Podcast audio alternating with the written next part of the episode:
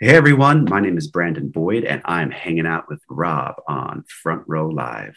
Brandon, what's up, man? It's so good to reunite with you. It's been a few years since the last time we got to talk about music, and I'm super excited about this new record that you have uh, that's out now, Echoes and Cocoons.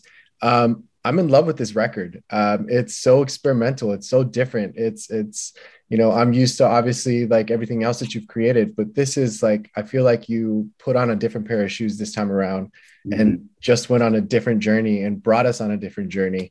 Mm. Uh, what for you personally like what really inspired this uh this new album for you and um was this something that has been trying to come out of you for some time mm thank you first and foremost. I really appreciate the, compliment on the record. It's um, always nice when you put your heart and soul and blood, sweat, and tears into something, and then um, people enjoy it. it's not. I don't think it's it's why people make art or make music. Um, well, for some of us, but it's always a lovely um, addition to the process if it people respond to it and have you know sort of visceral reactions to it. So thank you.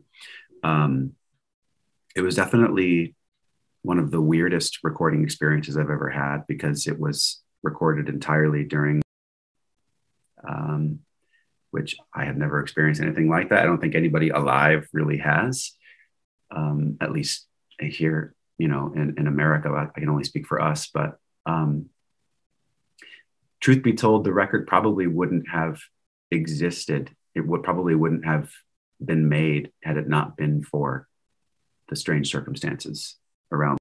You know, Incubus was planning on uh, going on tour. We had a big U.S. tour planned with 311 for 2020, and we were really looking forward to it. Those are old friends of ours, and we hadn't been on tour with them in many, many years, and that went away. We also had uh, a European UK tour planned which we were very excited about because it's been a minute since we've been abroad. So um, I just found myself in a situation like many other people where it was like everything stopped for a period of time. And um, it was very, very, very strange. Um, so I just started writing music on my own. And as I kind of do anyway, but I just had more kind of like time, I suppose, to do that. I had the blessing of time to do that. Um, and then sometime sort of deep into the lockdown, I ended up reaching out to uh, the record producer and songwriter, John Congleton. And he and I put our heads together and in pretty short order, we made a record. So it probably wouldn't have happened had we not been sort of in that forced period of time. And the whole record was recorded uh, remotely like we didn't actually meet each other in person until after it was mixed. We went and had a, an outdoor coffee. and I think the parting thought was, hey, let's make a record in a studio together sometime, you know.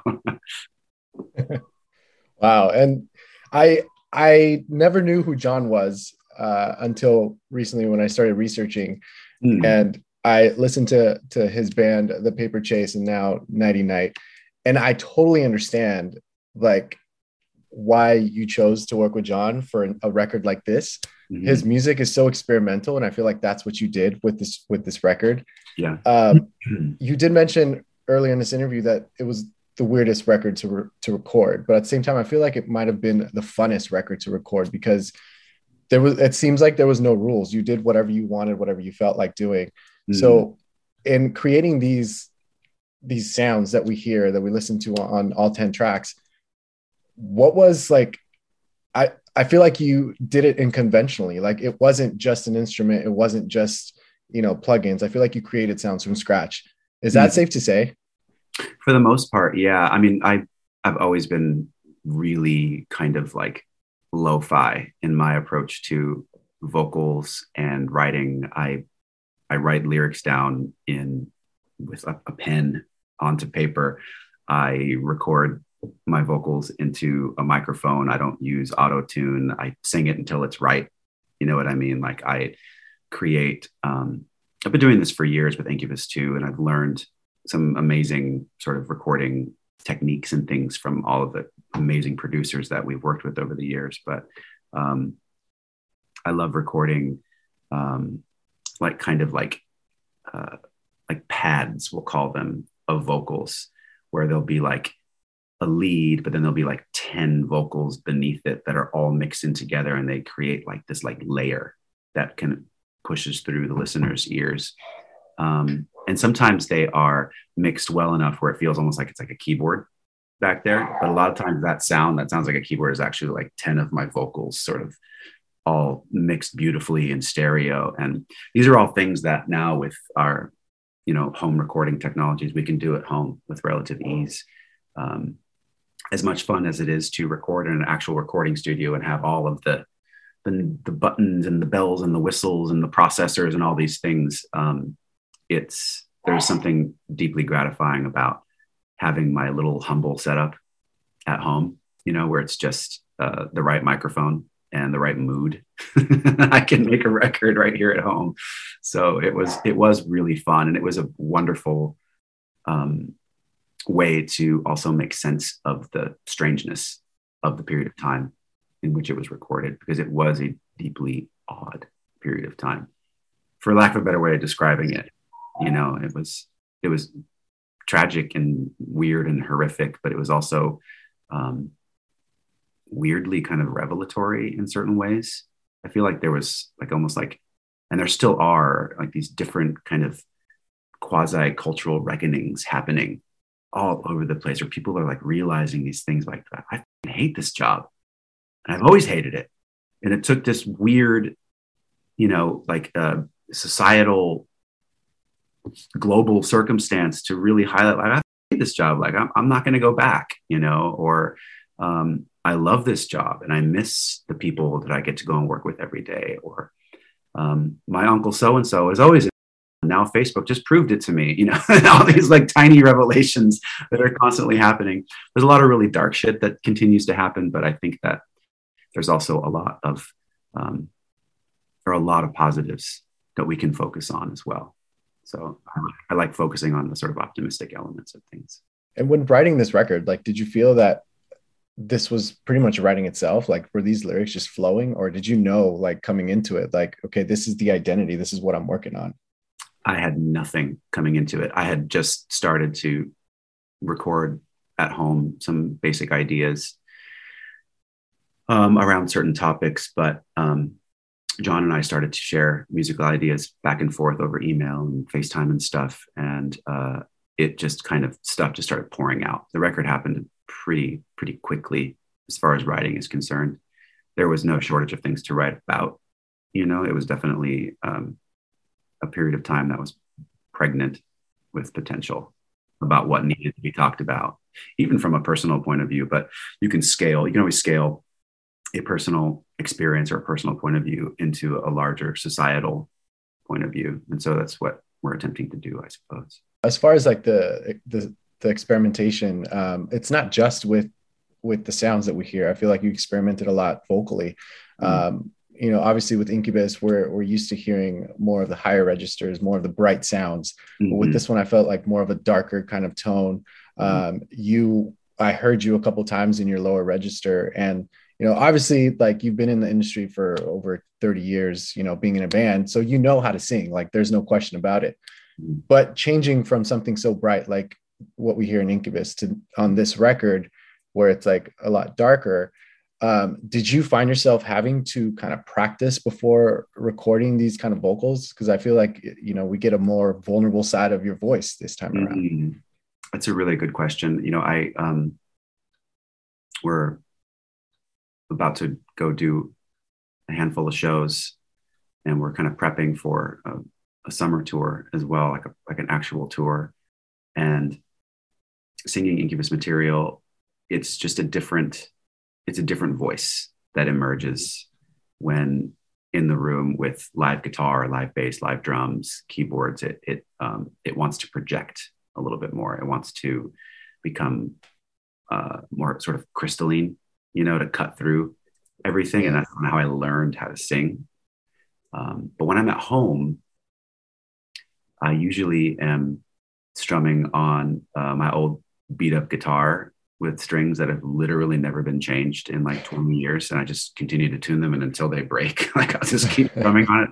And it sounds super cool to me and i sing in more of a conversational register when i'm home. So it ends up being like what the what the environment uh, is demanding i suppose. And when i'm home and recording by myself at home the environment calls for more of a uh, just a lower register, more of something more conversational, more introspective.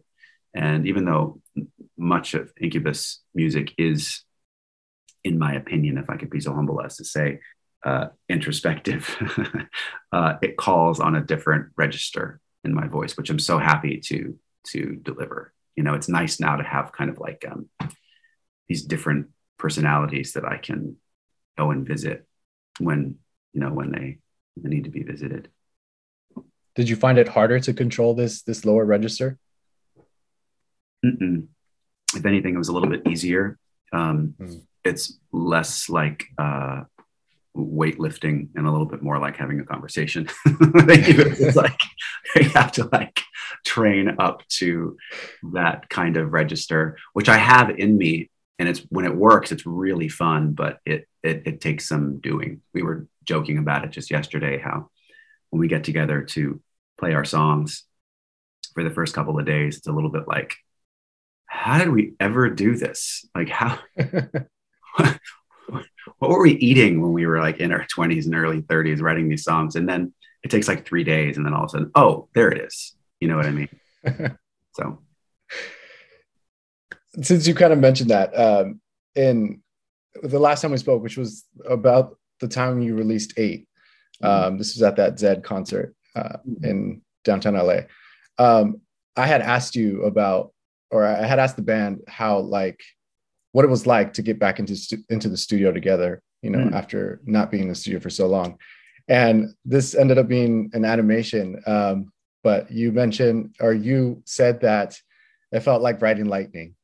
Um, that was the oh experience God, that you had. that was the experience so that you funny. had. That was amazing. They got my moles in there too. but uh did you did you find yourself experiencing this with John? Did you ever have a moment during this production where you felt like you were writing lightning with any of these tracks that you wrote? Mm-hmm. Yeah, that's how you know you're doing it right. When you feel like there's a, uh, it's not like someone's lighting a fire under your ass. It's like the fire exists either in the seat or in your ass. I'm not sure what it is. Maybe I should go to the doctor. I don't know. when you know you're doing it right, when you have a sort of uh, a visceral, emotional um, response in your body, there's something that you you know you're doing it right when the the thing that you made together makes the hair on your arm stand up or gives you that little chill down your spine or even sometimes um, evokes like an emotional response um, in you. And I feel like that is, you know, the old saying, like, I feel like it's something that's kind of um, almost overused in entertainment. You know, they say, like, if you're having fun, the audience is having fun, that kind of thing. There is something to it. Like when we're having fun as a band on stage performing, without a doubt, the vast majority of people in the audience are also having a good time. So I have to assume that it applies as well. Like if it's evoking some kind of emotional response or visceral response in me that where the, the hair on my skin literally stands up, there must be something to it that is um, maybe universal on a good day. That's what we hope, at least. It's not why we do it. We don't, you don't, I, I can only speak for myself. I don't make music for our audience. I, I make music out of a, uh, an overwhelming impulse, an overwhelming desire to express something and, and to be in that creative process because it's it teaches you about yourself. It helps you make sense of the world and the way that you're living in it, right? Um, it is the ultimate kind of like icing and then the cherry on top of the cake if you share it and people are like, I had the same experience. This is awesome. This is an amazing form of like communication that to me sort of transcends language you're describing uh, experiences that are unique to you and then you share it, and then someone who you've never met in a different part of the world, might not even speak the same language, like I had the same experience. That's an amazing thing, and to me, that's uh, uh, it's like a it's miraculous as far as I'm concerned. So that's one of the reasons I love doing it. At the same time with this with this record, like I, I get this like when we listen to Incubus, we know it's Incubus. When we listen to other bands, we know it's another band. When we mm-hmm. listen to this record, it feels like you're just releasing whatever you feel like releasing. Like I mentioned earlier, it's like it there's no specific genre. It's just like experimenting from track one to 10. Mm-hmm. Um, but at the same time, it still sounds like a cohesive body of work. Mm. Is that a challenge to do uh, something like this and finalize it and say, okay, these are the 10 tracks that I'm going to use instead of like, oh, only two of these sound alike? Mm. You know, I I'm, I'm definitely in sort of continual continual process with music. I'm constantly writing and recording things. I like I said earlier, it's sort of one of the ways with which I sort of make sense of the world and my experience in it. Um, but I when we when we're writing records, whether it's Incubus or solo stuff, excuse me, like I did here with John, um, we don't write like 30 songs and then pick the best ones. Like there, there might be 30 ideas, 40 ideas floating around in the ether, and then we sort of we work with what's there, and then we hyper focus on 10 to 12 of them, and then that's sort of the album, and then we sort of curate it like a playlist, like which one feels like it should be first, which one's definitely last, and then everything in between. So it's a little bit like you're you're curating a story. Um, so, yeah, I, it's a hard question to answer definitively, you know, because it is creative process is a very, um, it can be confusing. It's as if you're wandering around in um, a dimly lit room and uh, looking for uh, looking for things that you might need, and maybe you have like a, a, a flashlight that's running out of batteries. you know, so there's a lot of like this happening. Oh, I found something. Look, this is amazing. Let, let, let's keep this. And, you know, and then as you go through it, like your eyes start to adjust and, you know, they dilate more and more and more and more light comes in. And then eventually the room is very brightly lit. And you're like, oh, it's a room and we've decorated it, you know? It's a great way to put it. That's the caffeine talking, by the way. well, at the same time, I mean, you you have these kinds of like your lyrics. Um, you know, listening to listening to Diamond, uh, no, uh, Better Universe. Mm-hmm. One of the lyrics that like pops in the most is, "Did you read the book or did you just watch the movie?" Um, and I mm-hmm. probably butchered the lyric a little bit, but I was close. close enough. Yeah, thank you. but when you when you write like this particular lyric, this one sticks out. You listen to the whole song, but this one sticks out like a sore thumb and it's you know you have your meaning to it. I have my meaning to it. But what really inspires lyrics like this? Like are you in the moment and they just pop out and you're like whoa I, that's a great idea. Or like do you actively search for things to write like this? It's a little bit of both actually. There when you're writing and i have to assume it's when you're when you're painting or when you're writing a film or a TV show, or it, it's a little bit like, and this is goes back to the idea of the creative process being a little bit nebulous, and in that kind of darkened room, is that you, um, one of the wonderful things about it is that there really aren't rules. You know what I mean? Like you can, uh, there's this uh, the the the David Bowie Brian Eno thing, the cut and paste phenomenon I've never done it myself, but to me, that would be, I really would like to try it at some point where they like will type out a bunch of stuff and they'll go in with literal scissors and cut out phrases and words and then mesh them all up on a table and arrange them like a puzzle. And then that's the song lyric. You know, it's like that's a way you could do it. I, the way that I most consistently write lyrics is um, I will have the musical idea kind of churning around in my head. And in a way, it sort of haunts me and I can't put it down. And so I'll like go for a walk or um, do something where there isn't sort of a distracting element. So for me, it's like going for a walk in the woods is perfect because you're just, you have the sound of birds and your feet crunching on the ground. Um, uh, or a disparate voice in the background or something like that. And then uh, I'll let the, the sort of the center of the idea come forward. It's a word or maybe a phrase. And then what will happen if you give it enough space, stuff just sort of cascades. And a lot of it's nonsense. Just blah, blah, blah, blah, blah, blah, blah, blah.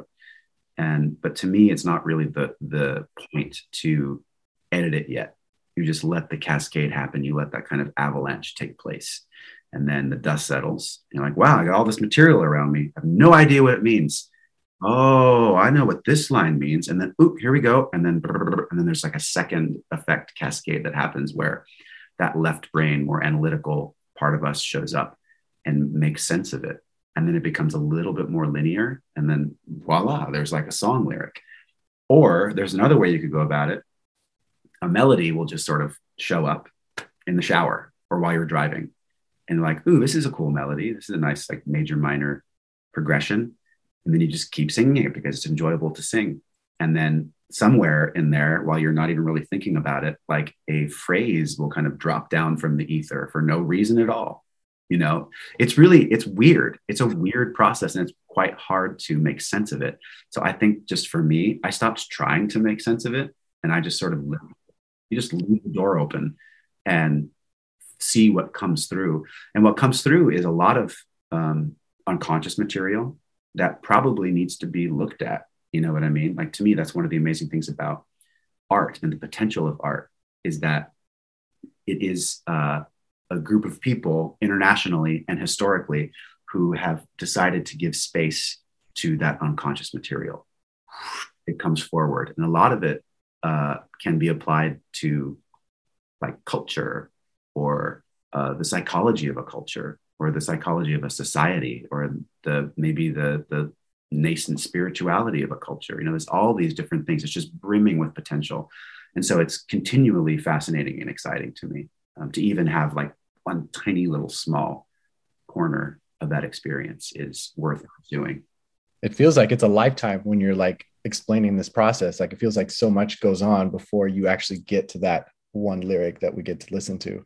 Yeah. Um, in in saying that, during these ten tracks, which one do you feel the most challenged? Like, which song challenged you the most, whether it was the writing process or the actual production process? Mm, that's a good question. Um, I I don't know. This record really like it happened really quickly lyrically most you know i didn't I, I, started almost from scratch there were two tracks that I had already recorded when I met John. They're the two covers on, on the album. Um, the track um, Fly on Your Wall, which is an Angel Olsen song. And then the very last song on the record, it's called The End of the World. It's by Aphrodite's Child. The rest of it was just like, here, check out this music idea. Ooh, this is awesome. And then just ideas kind of flood forth. In fact, the first track that we wrote together was um, the first song on the record. It's called Diamond My Dryer. And it happened so kind of like organically and effortlessly. I was like, we need to, we might need to make a record together. This was, this was really enjoyable and really just flowed. And um, I don't remember what the next tracks we wrote together were, but that one is like a really good example. It was like these two guys who've never met. Here, check this out. Boom, up, cool song right away, you know, it's like a good indicator. That's cool. That's my favorite song on, on the album. Oh, um, oh, and that's crazy that you weren't even planning on writing this record with him until this song happened. Yeah. Yeah, it's so wow. true. Um, we just, there was so much uncertainty in those early days of times. Um, I think we were all kind of thinking it would be over in a month or two months. And then at the three month mark, it was like, it's going to be over soon. And then you know, fast forward two years later, it's crazy. It's so crazy.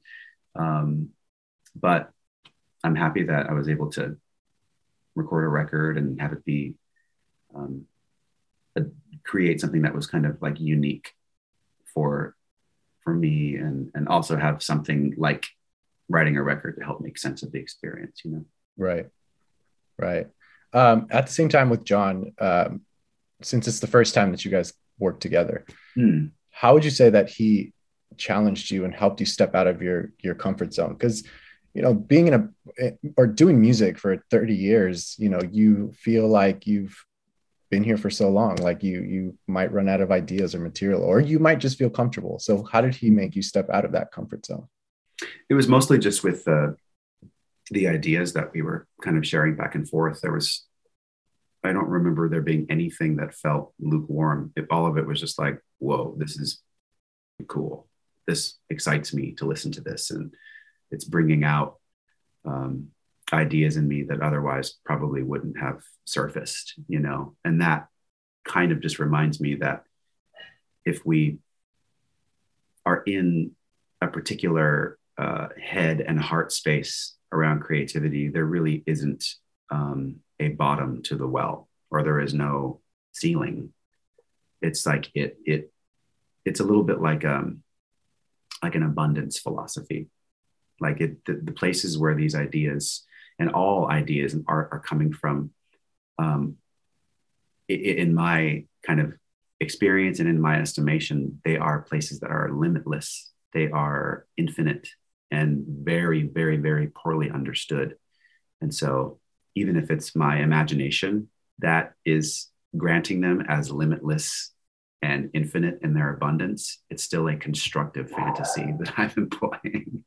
it's bringing a great deal of joy and uh, creative um, wonderment into my life, and is creating a. It's making a, a more enriched life.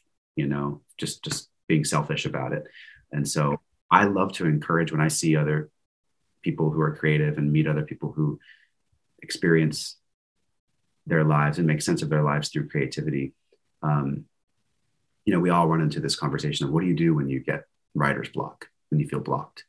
And my answer is always, uh, I don't take it personally because it's so easy for us to identify with the egoic part of making art.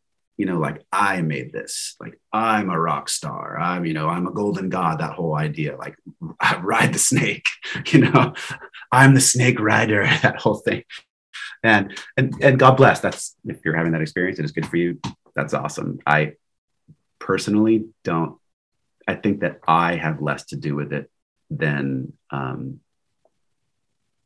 than we than we've really given it credit for. And so, in a way, it's kind of um, negating the idea of the rock star. I don't think it's the people that we've learned to idolize that are. I know they made it, but I think that the people that have been the best at it historically are the ones that sort of left the door open and they've allowed whatever this thing is that is so poorly understood to sort of flow through them. So the artist is a little bit more like the pen as opposed to the ink in the pen. Does that make sense? Yeah, it does. Damn. I just got my degree. well, Brendan, I can I can keep talking to you forever, but I know you got a long uh, a long day ahead. So we'll just wrap it up with congratulations with this record. Um, I'm excited for this material and I'm looking forward to reuniting again sometime soon. Thank you so much, man. I'm happy to uh, uh, know that we have been animated together. Likewise. Hey, it's Rob again. If you enjoyed this interview, please follow for more, and I invite you to head over to my YouTube channel, Front Row Live ENT, where I have thousands of video interviews with my favorite new and established artists. Once again, thank you for tuning in, and have a great night.